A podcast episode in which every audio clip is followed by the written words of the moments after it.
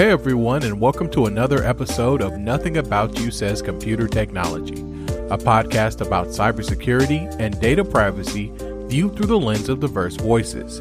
Today we'll be talking about cybersecurity in the news, and we also have some Protect Your Neck news. Then we'll talk about Big Tech's Day in front of Congress. And finally, we'll be handing out a cybersecurity award.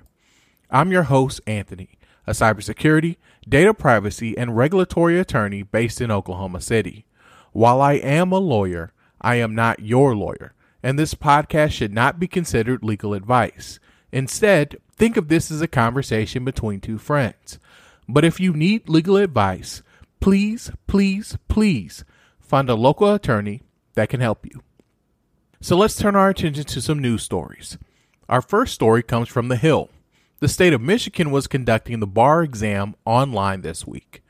The bar exam is an awful, horrible test that law school graduates have to take in order to be qualified to practice law in a state. However, the exam was targeted by a sophisticated cyber attack that temporarily took down the test. The test had been hit by a distributed denial of service attack, or DDoS attack. This is where a malicious actor tries to take down a server by overwhelming it with traffic. Fortunately, there was no personal identifiable information exposed. But unfortunately, these new lawyers had to take the exam the next day. Good luck to everyone who is taking the bar exam. Our next story comes from TechCrunch. Online alcohol delivery service Drizly has alerted its customers that it suffered a data breach.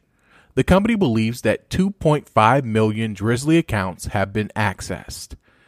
So, what was taken? According to Drizly, the hackers took customers' email addresses, dates of birth, passwords, and in some cases, their physical address. The company states that no financial information was impacted. However, according to TechCrunch, there is a listing on the dark web that claims to have the financial information of customers from the Drizly breach. Our final story comes from ZDNet. A class action lawsuit was filed against Apple in federal court in the Northern District of California. The plaintiffs in the case are alleging that Apple is aware of and knowingly permits iTunes gift card scams.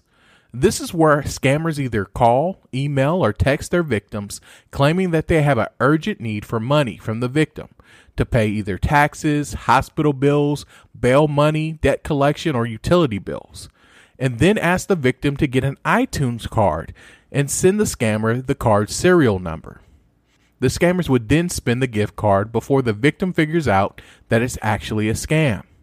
The interesting thing about this scam is what the scammers do with the gift cards. The scammers can use the gift cards to buy Apple devices and then sell them for money, or they can use the gift card for in game or in app purchases in games or apps that the scammers have created to change the gift cards into cash. Or they can simply sell the gift cards to someone else.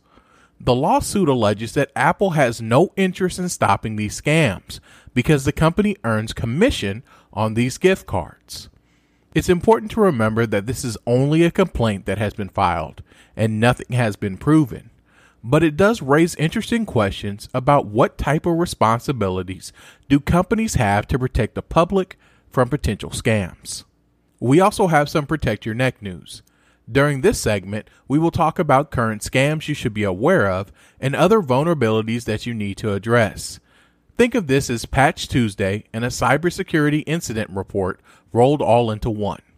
According to Bleeping Computer, Shiny Hunter a seller of data from breaches, has leaked a database of 386 million user records onto a hacker forum for free. These records were allegedly stolen from 18 companies. A full list of the companies can be found on Bleeping Computer. If you have an account with any one of these listed companies, please, please, please change your password. And if you reuse passwords, spend some time changing your password on other sites. Please stay safe out there, or as the Wu Tang Clan tells us, watch your step kid and protect your neck. Our main topic today is about Big Tech's testimony at Congress. On Wednesday, July 29th, The chief executives of Amazon, Apple, Google, and Facebook testified before Congress.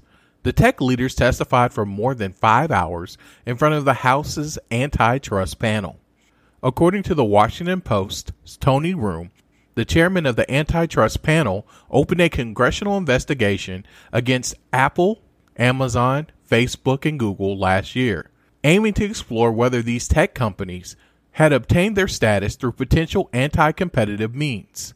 The tech CEO's testimony in Congress focused on how their company's success were actually stories of rags to riches.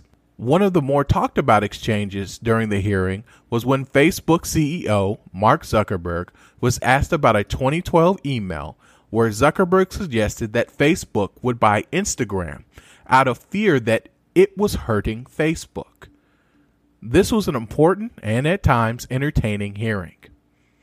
Our final segment today is our Cybersecurity Awards. This week, I have one award I want to hand out, and it's the You Can Hate Me Now Award. This award is named after the second single from rapper Nas's album, I Am. The song featured rapper Puff Daddy. While the song did well on the charts, it was remembered more for its controversial music video, and how Puff Daddy was so upset by the video that he got into a fight with the record label executive responsible for the music video. This week's award goes to the four tech CEOs that testified in front of Congress. Based on the tone of the hearing, it seems like an issue that Republicans and Democrats can agree on is that these tech companies are political punching bags. But there are important questions that Congress and the public should be asking these companies. And that seems to be a bipartisan issue. Right now, these tech companies are facing hate, even if their profits aren't. Thank you so much for joining us today on Nothing About You Says Computer Technology. Please subscribe, rate, and review us on iTunes, Stitcher, and Spotify. I'm your host, Anthony, and I'll see everyone next week.